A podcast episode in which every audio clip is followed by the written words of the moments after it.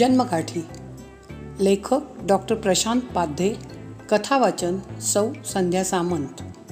Ma'am त्या कोपऱ्यातल्या टेबलवर बसलेल्या जंटलमननी तुम्हाला बोलवलं. आहे माझ्या खुर्चीच्या बाजूला अदबीने वाकून उभा राहत त्या वेटरने मला हलक्या आवाजात सांगितलं.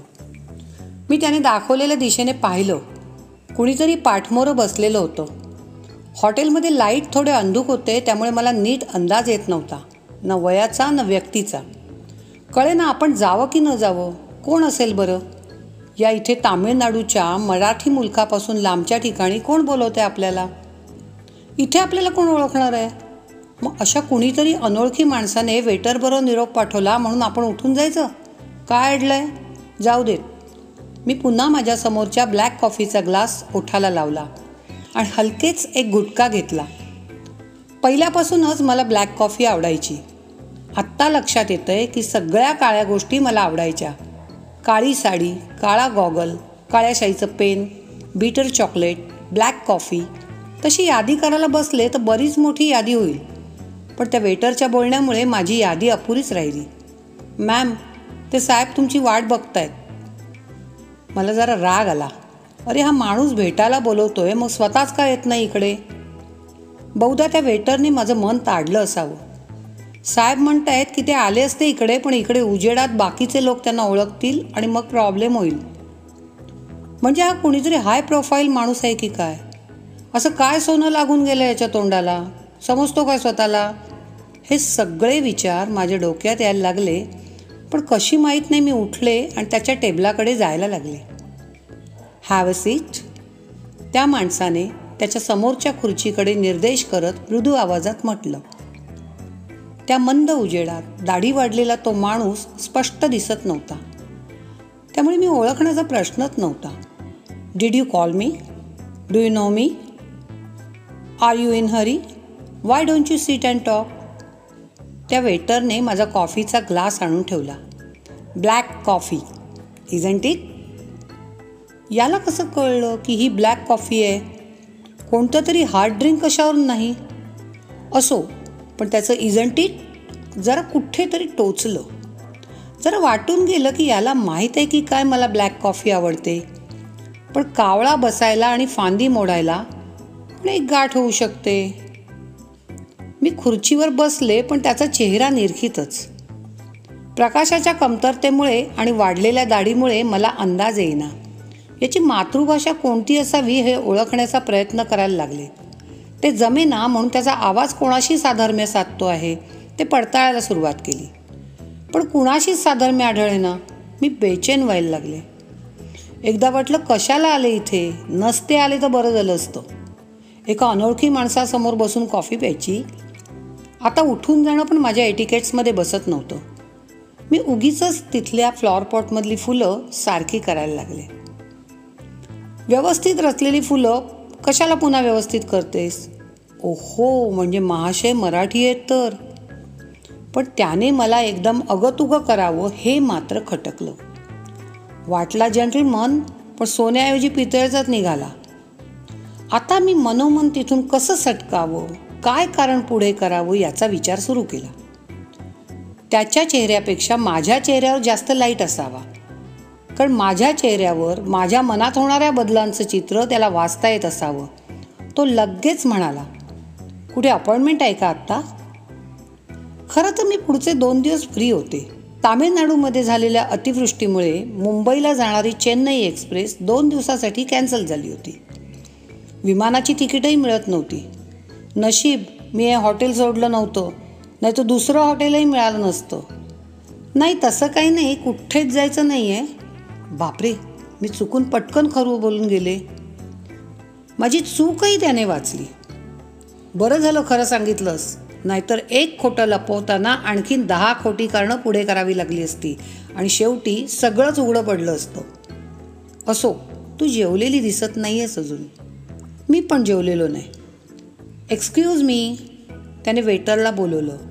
आणि veg kebab garlic naan veg kurma dal makhani आणि जिरा फ्राईड राईस ऑर्डर देऊन टाकलीही. मला काहीही न विचारता. पुन्हा त्याने माझा चेहरा वाचला. तू हीच ऑर्डर दिली असतीस बरोबर? हो त्याचं बरोबर होतं पण याला कसं कळलं की मी हेच सांगितलं असतं? हा माणूस मला ओळखतोय की काय? ओळखत नसेल तर अशा अनोळखी माणसाबरोबर मी का बसावं? Deepti are you comfortable A C वाढवायला सांगू? बेचैन दिसतेस. नको नको. इट्स ओके कमाल आहे. याने मला चक्क माझ्या नावाने हाक मारली. नक्कीच हा मला ओळखत असणार. पण हा आहे कोण? पण तू कोण? हेच विचारायचं आहे ना. कळेल कळेल. घाई खसली. तुला तर कुठे जायचं नाही आहे आत्ता मग जरा शांतपणे गप्पा मार. जेव मग कळेलच आपोआप. म्हणजे हा आपणून नाव सांगणार नाही आहे तर. मलाच कोड्यात टाकून आपण कोण ते ओळखायला लावायचा याचा डाव दिसतोय. ओके घेतलं चॅलेंज नक्की ओळखते पाच मिनटात. मग मी माझ्या आवडीनिवडी कोणाकोणाला माहिती आहे त्याचा विचार सुरू केला. मला दीप्ती नावाने कोण कोण हाक मारतो याची लिस्ट बनवायला घेतली. अरे तुरेच्या नात्यात कोण कोण आहेत ते तपासायला सुरुवात केली. किती वेळ गेला ते कळलं नाही पण तेवढ्यात जेवण आलं. कर सुरुवात. मला माहिती आहे तुझ्या डोक्यातला कॉम्प्युटर जोरात काम करतोय पण जेवलीस नाही तर त्याला जास्ती पॉवर मिळेल. असं म्हणत त्याने मला वाढायला सुरुवात केली. त्याचं वाढणं अगदी काटेकोर होतं. भाजीचा रस्ता नादला लागत नव्हता. कबाब एका कोपऱ्यात व्यवस्थित वाढले होते. कांदा एका कोपऱ्यात होता. हा निखिल तर नव्हे एवढा व्यवस्थितपणा. माझ्या आवडीनिवडींची नीट माहिती. मला नावाने हाक मारणं मी ब्लॅक कॉफी पिते हे ओळखणं. त्याला माझ्या सगळ्या सवयी माहीत होत्या. पण निखिल तर अमेरिकेत असणार. वीस वर्षापूर्वीच गेला अमेरिकेला. मी जेवायला सुरुवात केली. पण अचानक आठवलेला निखिल काही माझी पाठ सोडत नव्हता. का सोडणार? कॉमर्सची तीन वर्ष जो सतत सावलीसारखा माझ्याबरोबर होता कुठंही जायचं असल्यास ड्रायव्हर म्हणून हमाल म्हणून कधी दुःखी कष्टी असेल तर ते शेअर करण्यासाठी हलकं करण्यासाठी वाटेकरी म्हणून कधी पैसे नसतील तर बँक म्हणून कधी आध्यात्मिक गुरु म्हणून तो अनेक रूपात नेहमी माझ्यासोबत असायचा. त्याला मी कशी विसरेन? आयुष्याच्या प्रत्येक वळणावर निखिल नाही असं कधीच झालं नव्हतं. आमच्यात काय नातं होतं देव जाणे आम्ही कधी त्याच्याबद्दल बोललो नव्हतो किंवा त्याची गरजही पडली नव्हती. आम्ही आमच्या नात्याला मैत्रीला कोणतंच नाव दिलं नव्हतं. पण बाकी सगळ्यांनी मात्र त्याचं बारसं केव्हाच केलं होतं? आम्ही केव्हा लग्न करणार एवढंच सगळ्यांना जाणून घ्यायचं होतं. आम्ही मात्र हा विषय कधीच काढला नाही. पण आज असं वाटतंय की त्यावेळी आपण अख्ख्या दुनियेविषयी बोलायचो मग आपल्या स्वतःविषयी का बोललो नाही? आपण दोघं एकमेकांचे नक्की कोण होतो? आपलं नातं काय होतं? लोकांना वाटतंय तेच आपलं नातं होतं की आपल्यालाही तसंच वाटत होतं की आपण फक्त चांगले मित्र होतो. कळत नाही त्यावेळी कोणत्या धुंदीत होतो. हे असले विचार मनाला कसे शिवले सुद्धा नाहीत. पण आज आत्ता वाटतंय जरा शहाणपणाने शांत डोक्याने आपल्याविषयी विचार केला असता तर आज ही परिस्थिती आली नसती. निखिल अचानक अमेरिकेला गेला आणि मग आमच्यात काही संबंधच उरला नाही. पण का? का दोघांपैकी कुणीही आपणहून प्रयत्न केला नाही? आत्ता वा पाहिलं तर वाटतंय की तसं काहीच कारण नव्हतं. ना आमच्यात भांडण झालं होतं ना वितुष्ट आलं होतं. तरीही आम्ही एकमेकांशी का संबंध ठेवले नाहीत? बरोबर. इगो निव्वळ इगोच होता ज्यानं एकमेकांना कॉन्टॅक्ट करण्यापासून थोपवलं. पण ती इगोच होता की आणखीन काही? हा शक्यता आहे आणखीन एका गोष्टीची. ती म्हणजे कानावर आलेली बातमी. निखिलनं अमेरिकेत एका अमेरिकन मुलीशी लग्न केलं. करेक्ट हेच कारण होतं मी त्याच्याशी संबंध न ठेवण्याचं. आणि मी तरी का ठेवायला हवा होता? जर त्याने दुसऱ्या कुठल्या तरी मुलीशी लग्न केलं असेल तर मी का त्याच्याशी कॉन्टॅक्ट ठेवायचा? पण जर आमच्यात निव्वळ निखळ मैत्री होती मग त्याने कोणाशी लग्न केलं म्हणून काय बिघडलं? कुणी लग्न झालेला माणूस आपला मित्र होऊ शकत नाही? मग? मग का नाही संबंध ठेवला मित्र म्हणून? की माझीच त्याच्याशी लग्न करण्याची इच्छा होती? अरे बापरे! हे कधी लक्षातच आलं नाही. म्हणजे मला निखिल माझा नवरा व्हायला हवा होता आणि तो दुसऱ्या कोणाचा झाला म्हणून हा राग. आणि म्हणूनच त्याच्याशी संबंध ठेवला नाही. येस करेक्ट आत्ता कोडं सुटलं. आ? कोडं सुटलं की आणखीन गुंतागुंत वाढली. असं जर होतं तर त्याने का नाही कॉन्टॅक्ट केला कधी? टाळी काय एका हाताने वाजते? लग्न त्यानं केलं होतं. मी नाही. चूक त्याची होती. त्यानंच कॉन्टॅक्ट ठेवला नाही. पण निखिलनं लग्न करणं चूक होतं काय? मी कधीच लग्नाविषयी त्याच्याशी बोलले नव्हते. मग तो कसा करणार होता माझ्याशी लग्न? ओह म्हणजे चूक माझीच होती तर. पण चूक माझी कशी? पुन्हा तेच. टाळी एका हाताने वाजते काय? मग त्यानं का नाही लग्नाचं प्रपोजल मांडलं? जर लग्नच करायचं होतं तर त्याने विचारलं असतं तर काय बिघडलं असतं? म्हणजे त्याला माझ्याशी लग्न करायचं नव्हतं हा एकच अर्थ यातून निघतो. आणि बरं त्यानंही माझ्याशीच लग्न करायला हवं होतं हा हट्ट का? का ही जबरदस्ती? माझा काय हक्क होता त्याच्यावर? का? नव्हता हक्क? मला तो आवडत होता. हां? आवडत होता? म्हणजे माझं त्याच्यावर प्रेम होतं. प्रेम? मग का बोलले नाही मी त्याच्याशी? बोलल्याशिवाय कसं समजणार? फक्त एकदा बोलले असते तर गेली वीस वर्ष अशी राहिले नसते. सतत जबरदस्तीने मन कशात तरी गुंतवत. छे फक्त तीन शब्द. तू मला आवडतोस. बस. पण हे तीन शब्द बोलायला जीभ जड झाली होती. नियती पण काय असते? दिवसभर इतकी बडबडणारी मी आणि फक्त हे तीन शब्द बोलू शकले नाही. मी हा सगळा विचार करत होते ते हा माणूस निखिल असावा असं गृहीत धरून पण खरंच हा निखिल असेल काय? दाढी किंचित वाढलेली आहे. बोलण्याची पद्धती निखिलसारखी वाटत नाही. मग हा निखिल कसा असेल? तो तर अचानक पाठ फिरवून वीस वर्षापूर्वी गायब झाला. मग हा कोण? बरं निखिल नसेल तर दुसरं कोण? आणि खरंच निखिल नसेल तर? अशा अनोळखी माणसाबरोबर आपण का बसायचं?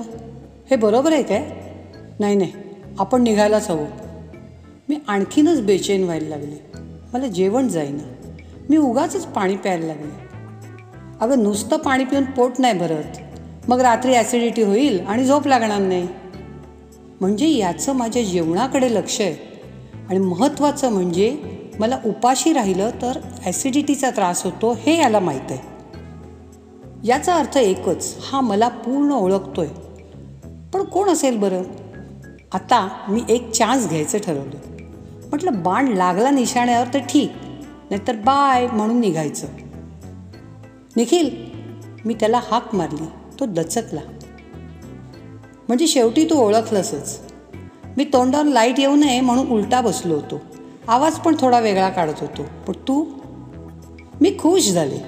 बाण निशाण्यावर लागला होता. पण प्रश्न होता की हा अमेरिकेत असायला हवा होता मग आत्ता इथे कसा? अरे पण तू तू इथे कसा आत्ता? हेच विचारायचं आहे ना. तू सगळंच ओळखतोस ना माझ्या मनातलं. मग तूच सांग. आता मला जेवण चांगलं लागायला लागलं होतं. सांगतो आधी जेवण संपव. आईस्क्रीम खाता खाता बोलूया. आता मी मन लावून जेवत होते. पाण्याच्या ग्लासाला शिवतही नव्हते. जेवण झालं.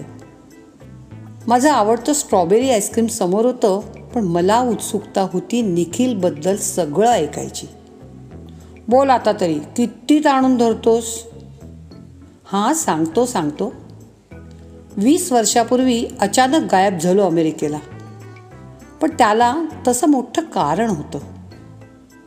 बाबांना कॅन्सर डिटेक्ट झाला म्हणून कळलं आणि मिळेल त्या विमानाने मी गेलो. तुला कळवायला वेळही मिळाला नाही.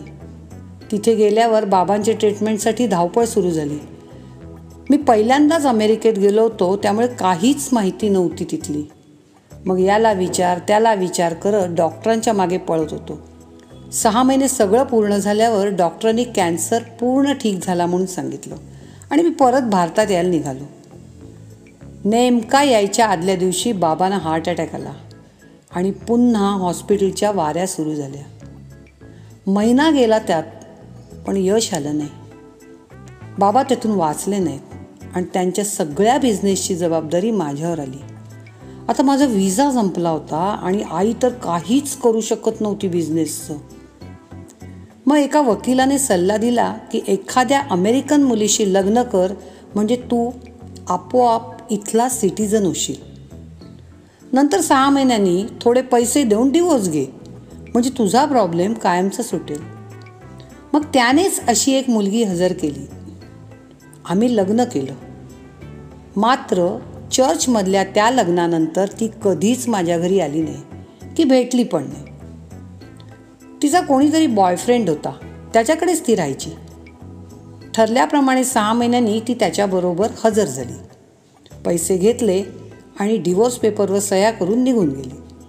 आता ती कुठे आहे तेही मला माहीत नाही. अरे पण तू एक साधा फोन का केला नाहीस? कसा करू? कोणत्या तोंडाने करू? का मी खाणार होते? तू कशाला खायला हवंस? माझंच मन खात होतं. मी जरी नाईलाजास्तव लग्न केलं होतं तरी शेवटी ते लग्नच होतं. मला तुला फेस करणं कठीण वाटत होतं. आणि जितका उशीर होत गेला तितका गिल्टी कॉन्शियस वाढत गेला. मग आत्ता कसा आलास आणि इथे कसा पोहोचलास? अगं आई मागे लागली. कसंही कर आणि दीप्तीला घेऊन ये. मरण्यापूर्वी मला दीप्तीला बघायचं आहे म्हणून घोषा लावला. मग आलो मुंबईला. तुझ्या पत्त्यावर गेलो तेव्हा कळलं तू पुण्याला गेलीस. तिथे गेलो तर तू चेन्नईला आली आहेस म्हणून कळलं. तुझ्या कॉन्फरन्सच्या ठिकाणी गेलो पण तू तिथून काही वेळापूर्वीच गेली होतीस. आता तू भेटण्याची शक्यता नाही हे लक्षात आल्यावर उद्या परत मुंबईला जाणार होतो पण खूप भूक लागली म्हणून इथे जेवायला आलो. आत येताच लांबून तुला पाहिलं. इथे उजेडाकडे पाठ करून बसलो आणि वेटरला तुला बोलवायला सांगितलं. पण तू आली नसतीस तर मीच येणार होतो तुझ्याकडे. अच्छा असं झालं काय? बरं. दोन दिवस इथून कुठेच जाता येणार नाही आहे मग काय करायचं ठरवलं आहेस काय म्हणजे? आता कोणत्याही परिस्थितीत तुला सोडायचं नाही आणि जेव्हा मुंबईला जाऊ त्याच्या दुसऱ्याच दिवशी अमेरिकेला जायला निघायचं. मी कशाला यायचं? कशाला म्हणजे? नवऱ्याबरोबर नाही जायचं तर कोणाबरोबर जायचं? जन्मगाठी चुकले आहेत काय कोणाला? असं म्हणत त्याने तिचा हात घट्ट धरला.